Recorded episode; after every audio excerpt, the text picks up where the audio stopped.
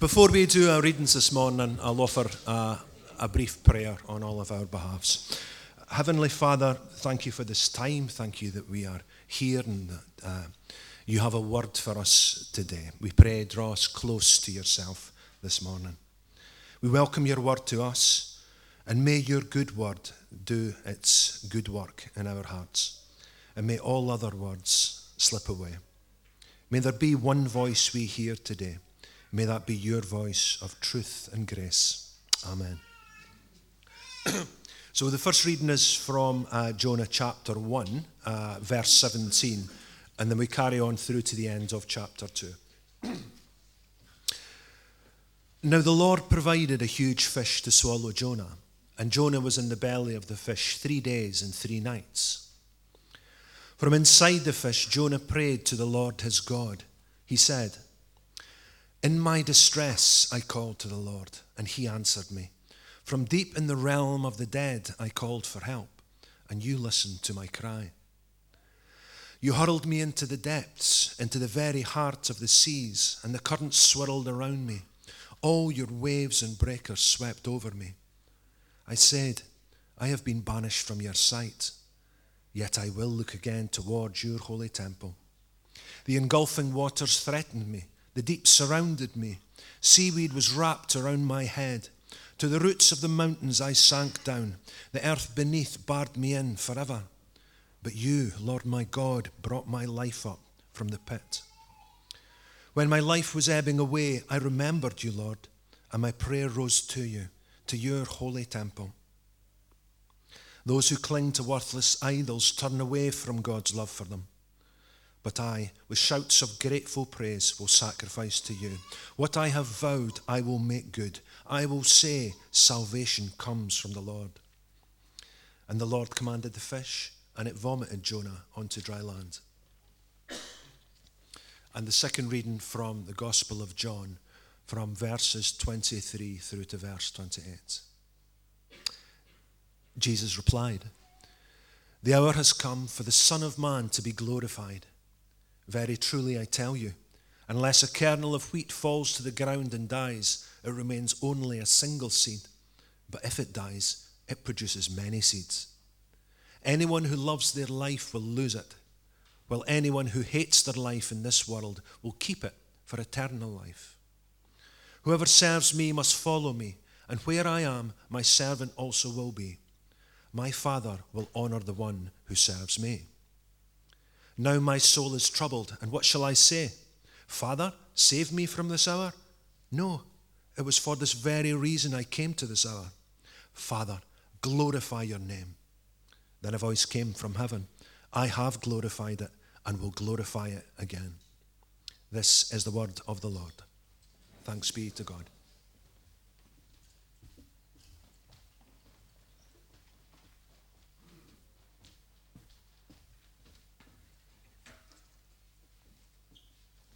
Good morning. It's lovely to see you this morning. My name's Heather, part of the team here um, at Cornerstone. My dad told me that there's a book that is really close to important. As well, he said it was really, really important. It was just second to the Bible. I thought, okay, Dad, I need to listen to this. And he said, it's the greatest piece of theological fiction the world has ever seen. And I was thinking, well, okay, is that. Um, what is that? Is that the Lord of the Rings or what is it? He says it's a forerunner to that. Does anybody know what it is? Oh, it was written before The Hobbit. It was the forerunner to it Pilgrim's Progress.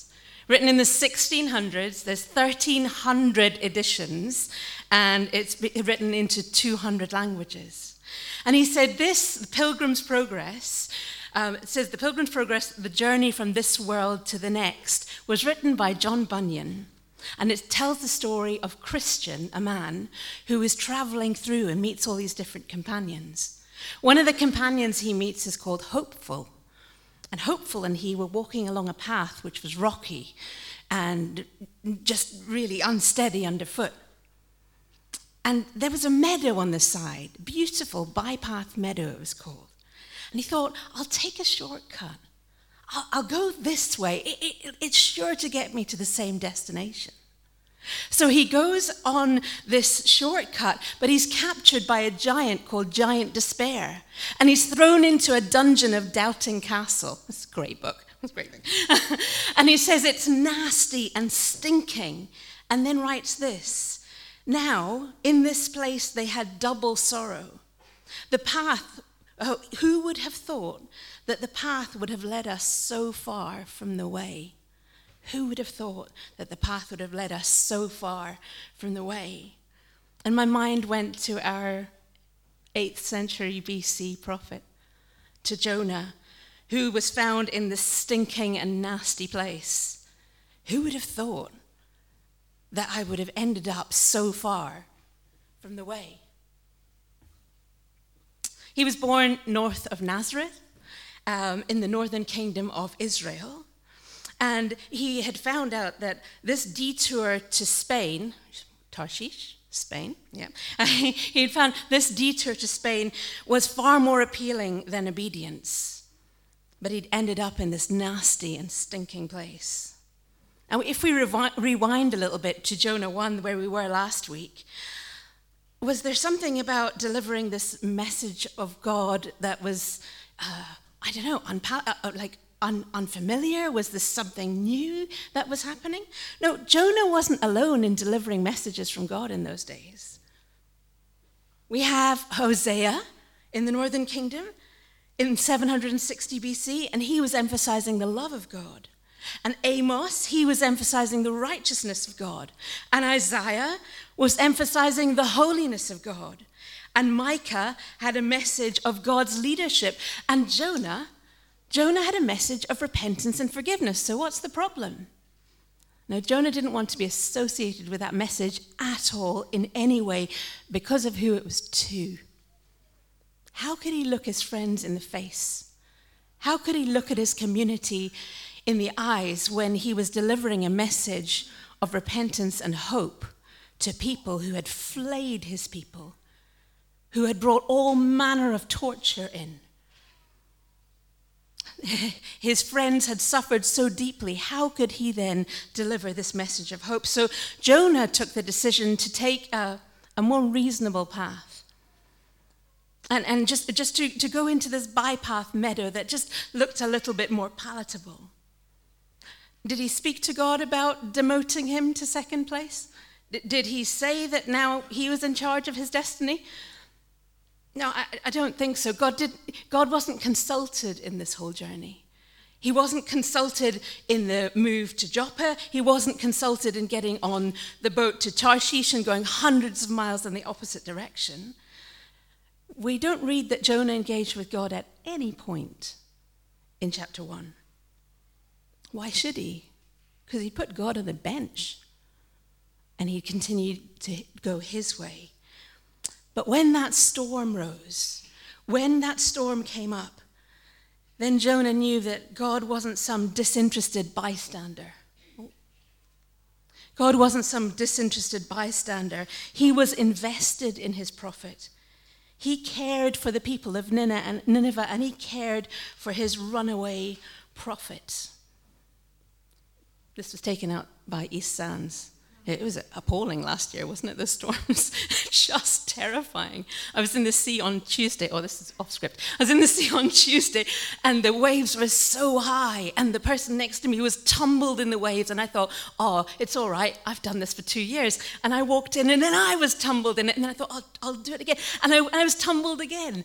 It's such a powerful body of water, the sea, isn't it? It's massive, and and and uh, yeah and, and beyond us, and it was beyond him. So, what does he do? Does he turn to God?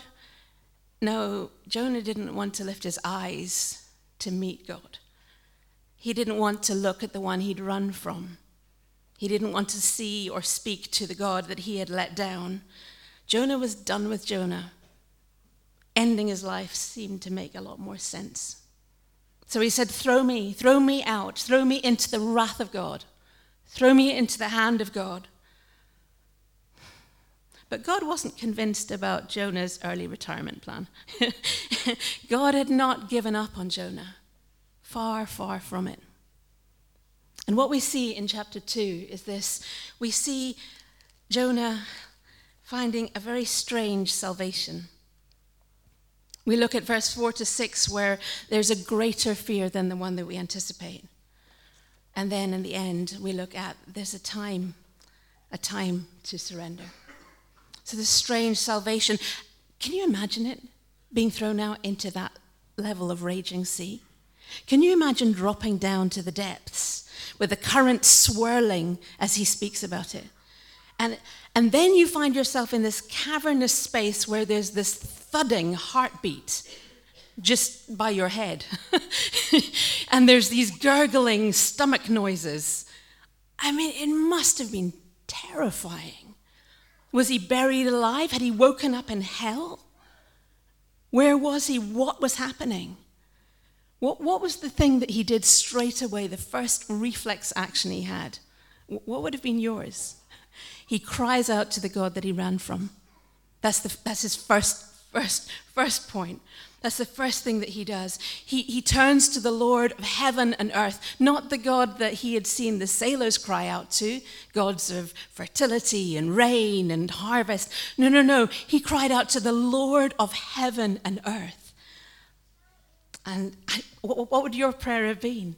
I think my prayer would have been, "Get me out of here, Lord, like as fast as possible. Rescue, get, get me, get me out of here." But we read that Jonah prayed, that God listened, that God answered, but he was still in the fish. so if God listened and God answered, how, how was he still in, in the middle of this fish? How, how was he not out? Isn't the best thing, the first thing, to get the man out of danger, to get the man out of the fish? But the fish was God's rescue. This salvation doesn't look like good news, does it? That, that, that doesn't feel like good news. Salvation doesn't always look like good news. When we think about the man on the hill outside Jerusalem on that Passover Friday, that looked like bad news. That looked like everything was crumbling down. That didn't look like rescue. But that's exactly what it was a rescue that was soul deep and creation wide. It was a rescue that was, that was created in the heart of God for people who couldn't make it on their own that God's rescue doesn't always look like good news, but God knew what he was doing. God knew what he was doing. And in this darkness, something started to happen. Something started to happen in this cavernous, beating, terrifying space. Verses of scripture started filling the air as, as Jonah called out to his God here's, here's some references of, of what Jonah prayed as he called out, as he called out to the Lord. And he prayed from the inside of the fish, Jonah prayed to the Lord his God, said, In my distress I called to the Lord. He answered me. From, the deep, from deep in the realm of the dead, I called for help. You listened to my cry. This is all from the Psalms. So he's calling out with the voices of the Psalms. And then he says, Lord, you hurled me into the depths, into the heart of the seas. You hurled me.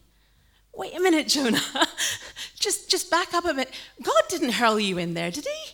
The sailors hurled you in. When, when you gave up on life, when you were in despair, the sailors hurled you into the depths. But God, but Jonah puts this at the door of God. He says, You hurled me in there. You put me in this place. That makes it sound like Jonah's God is, is harsh, right? That it's a bit extreme. Surely there's another way to restore this relationship. Surely there's, there's some other way to make it good. Sometimes, though, we can only learn in the dark. Is that fair? Sometimes there are things that we can learn in the dark that we can't learn in the light.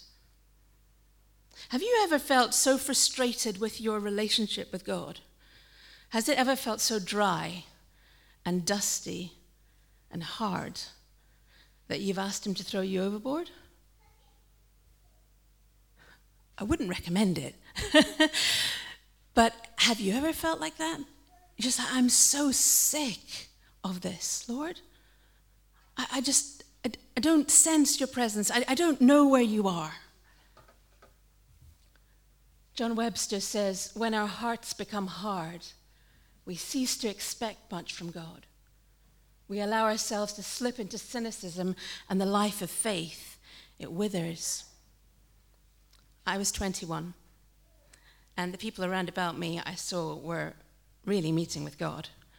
They were telling me about wonderful quiet times and devotional practices they were engaging in.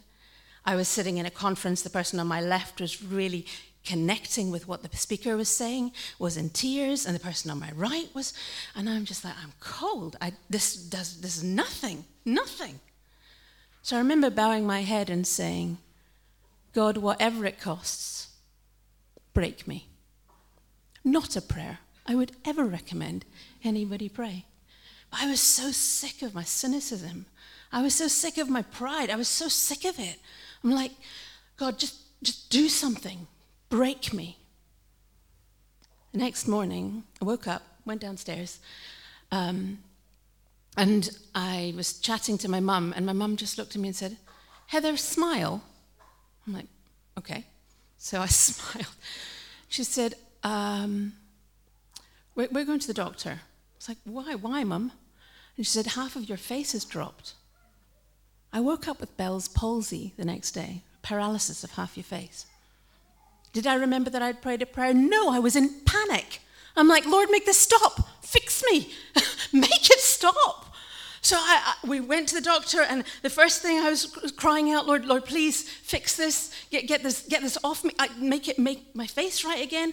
I had to cancel all the parties I'd planned and all the people I was going to meet. Why? Because I had to keep on remembering to blink my eye, and my, my, I couldn't keep my mouth closed, so I had to hold my mouth. I was drooling food.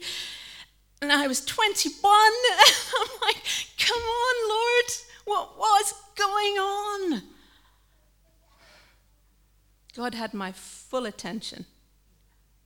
I was all on my own, pretty isolated. Eight weeks. Eight weeks long it went on. And the other day, actually, it was yesterday. I was thinking, I wonder whether that little book that I started when I was 21 and I wonder whether I could find it. I found it. And all these verses that the Lord just brought alive to me. I was writing them down furiously. I'm like, I didn't know that, Lord. I didn't. This is amazing.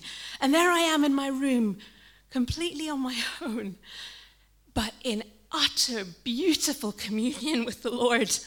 I didn't expect it at all. I'd forgotten about the prayer until eight weeks later when I remembered oh, wait a minute. I asked for this. this is what I asked for. And this is what God has actually given me. You hurled me into this, and I'm forever grateful. I'm forever grateful. I'd been clinging to worthless things, you know, popularity, identity, um, all of the things. And, and now I was just clinging to the one. And it was amazing and it was beautiful. Can, can I give us a gift this morning? And I'm not saying this lightly at all.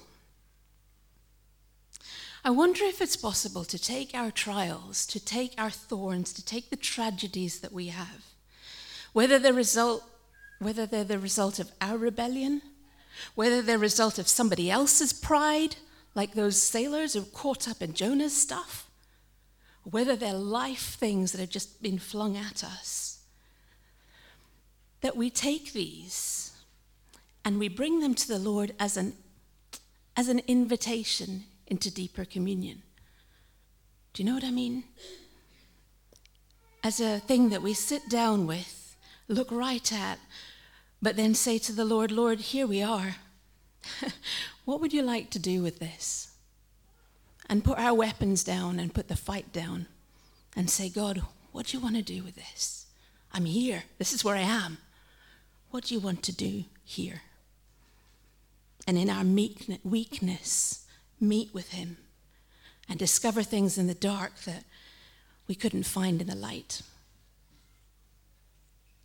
Let's move on to the next bit where Jonah starts to speak about a greater fear. So, as we read this, um, this, this next section in verse 4, Jonah says, I have been banished from your sight, yet I will look again toward your holy temple.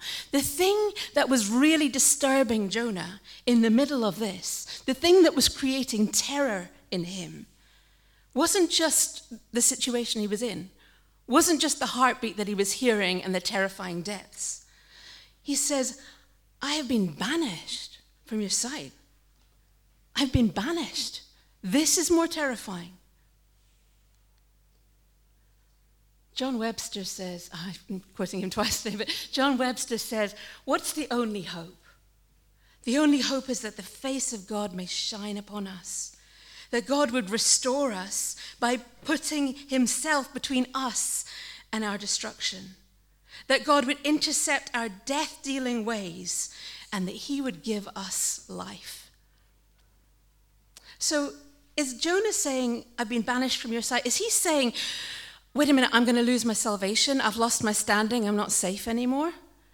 No, no, we were just, we were just singing that no one can pluck us out of God's hand, right? We, were, we were just singing that in Christ alone. No, that's not what he's saying. Um, let me give you an illustration. Adrian and I are married. We've been married for, hello? we've been married for 26 years. And um, so we've been married for a long time. But sometimes, just like rarely, but sometimes we, we, we don't see things the same way. Adrian was a physicist, I'm an artist. Sometimes that happens. sometimes it's about really important things like whether to stir a pot with a, a metal spoon or a or a wooden one, or, um, or how a shelf should go up. All these things that are very important. Um, but sometimes we misunderstand each other and we go past each other. And it, it can be, that can be horrid, right? When you fall out with somebody, that, that can be horrid. Does that mean I'm not married to him anymore? No, I'm married. But, but it means that our communion and our fellowship has been dented and, and messed up. And, but what makes life fun and great is a friendship that is open and we're able to chat and, and respect each other and laugh and have communion together. Once you've known communion, then you understand banishment, right? Once there's that closeness, then when that closeness isn't there, there's an ache inside. You've got to get it back. And Jonah's saying, God, I've got to get that back. I don't want to be banished from you. I need to be close again. Will you bring the closeness back? That's what I want. Jonah felt the distance. And sometimes we do too between us and the Lord. Sometimes there's coldness and distance, and there's this ache inside Lord, don't banish. I, I, I want to be close. And I'm sorry for the way that I've messed up and run off to something different or ignored you or treated you like you're just, I don't know, arranging my social calendar, giving me friends at church. Sometimes it's become nothing more than that. I want to come close again, Lord. I want to focus on us, on our relationship, on being close. And this is what Jonah's saying. He's, I will look again to your holy temple.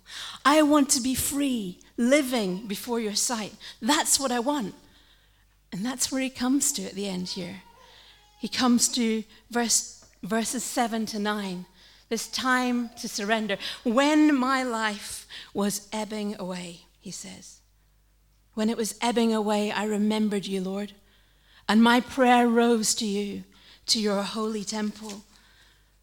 When it, my life was depleting and flowing out, that was the point of surrender. It's much easier to surrender there sometimes than in the light. you know? For me, I'd wanted to be in control. I'd want to have a really full calendar. I was 21. I wanted to have lots and lots of friends. I wanted to be out there doing stuff, enjoying myself. And then the Lord put me into this storm, this Bell's palsy storm. Eight weeks in, I remembered I asked for this. This is what I prayed for. And I still remember where I was when I talked to the Lord about this at this realization. I still remember I was walking across from my room to my little sister's room. And I remember thinking and saying, Lord, actually, I don't care if you fix me or if you don't fix me. But please, can we keep this communion? Please, can we keep this sweetness? That's what I want please. I want to turn again to your holy temple. I want to be fully given over and fully surrendered to you. I want to lay down my rights and lay down my, con- my control and lay down my idols. There in verse 8, Jonah says, Those who cling to worthless idols turn away from God's love for them. Is Jonah here including himself in this? I don't know. Is he also saying, though, I'm laying down my need for reputation in my community? I am laying down me choosing my own path. I, am laying down all these worthless things because I want you, God. I want you to be king. I want you to be the one who controls and, and leads and guides me. I'm giving up the fight. I'm switching allegiance. I'm bringing you back from the bench, Lord, and I'm coming back off the throne. That's sometimes hard to do, right? We've been chatting to a very dear friend over the last couple of years, actually, about what it's like to follow Jesus, what the claims are that he makes of us, of, himself, and what he asks us to do. And just a couple of weeks ago, he said, Yeah, yeah, I get it. I, I totally get it, but I'm not ready yet. Because he's asking for my whole life, right? That, that's a lot. That's a lot. And he's right. He's right. It is a lot. It is a lot. But what Jonah's finding, what we're what I found then was 21, is that actually it feels like a lot. But it's giving our life into the hand of one who loves us, who knows us, who, who knows how this works. Into the hands of a powerful, strong, great, and gentle shepherd. Jonah was ready. He was ready to give up his rights. And there we see he shouts out with praise. when do you shout out with praise? Because we're normally quite inhibited creatures, aren't we? when do you shout? It's when your team wins. It's when you get the invitation to the palace. Do you know what I mean? You just, sh- well, maybe not, but you just shout out with praise. Yes. Yes, this is amazing. And Jonah shouts out with grateful praise there's freedom in giving you the keys, in letting you run the show, Lord. There's freedom in this. God, I am yours. This I will, I will sacrifice, I will vow, I, I surrender to you. And before salvation and, and him being thrown up on the, on the sand, before that, there needed to be this surrender and this meeting with God and this giving up of rights, to submitting to a greater authority, to one who knows the end from the beginning, who knows what is very best for the way that our lives should run. So I guess the question to us is what do we do with this? What do we do with this as we get to Monday, Tuesday, this week, the challenges of it? Surrender's a, a difficult word, isn't it? Because it comes normally at the end of a battle. But it's a word of, of relief and of peace and of choosing no longer to have to have control. My life, Lord, my future, my talents, my days are for you. God gives us the invitation in even the darkest storm to meet the one who loves us to meet him right there. Let's bow our heads together as Laura leads us in prayer. God of the storms, as you did with Jonah, meet with us in our personal storms. Meet us in the dark, stinking belly of the fish. Enter into our grief down the sombre roads which our hearses drive, and the worries of the what ifs are discussed.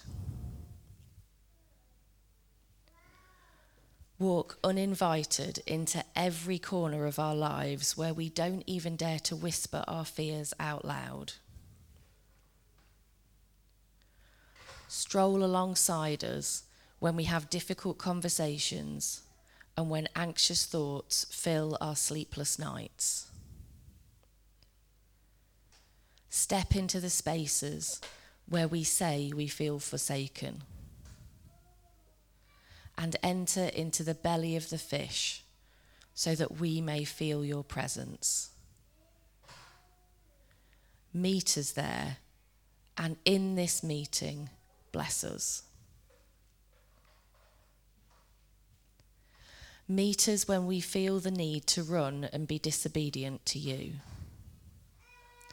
Meet us when we can only see the storm and the depths of the darkest ocean. Meet us when we are fake brave and when all we can do is hold the basics of our life together day after day.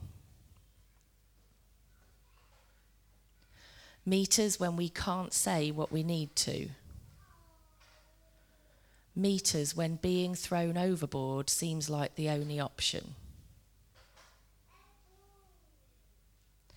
Bless the things that we mistakenly think are already dead.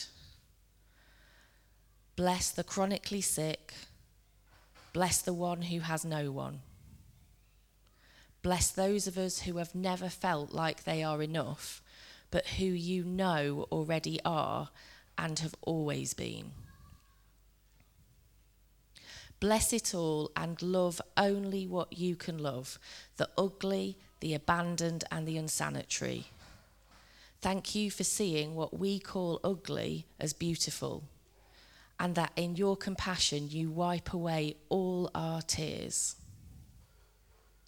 And when, God of compassion, you have told the fish to vomit us out, when you have made whole that which is broken, when you have ripped out my heart of stone and replaced it with a heart of flesh, when you have reached into the graves that we dig ourselves and loved us back to life, don't stop there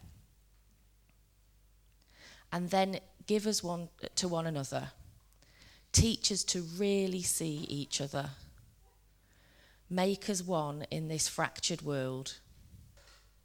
Help us overcome the awkwardness of sitting in others' pain, fears, and anxieties. Open our eyes to where we can bring your kingdom to others in their storms. And help us to know that when we do not have enough compassion for the road ahead, that you do, and that is enough. Amen.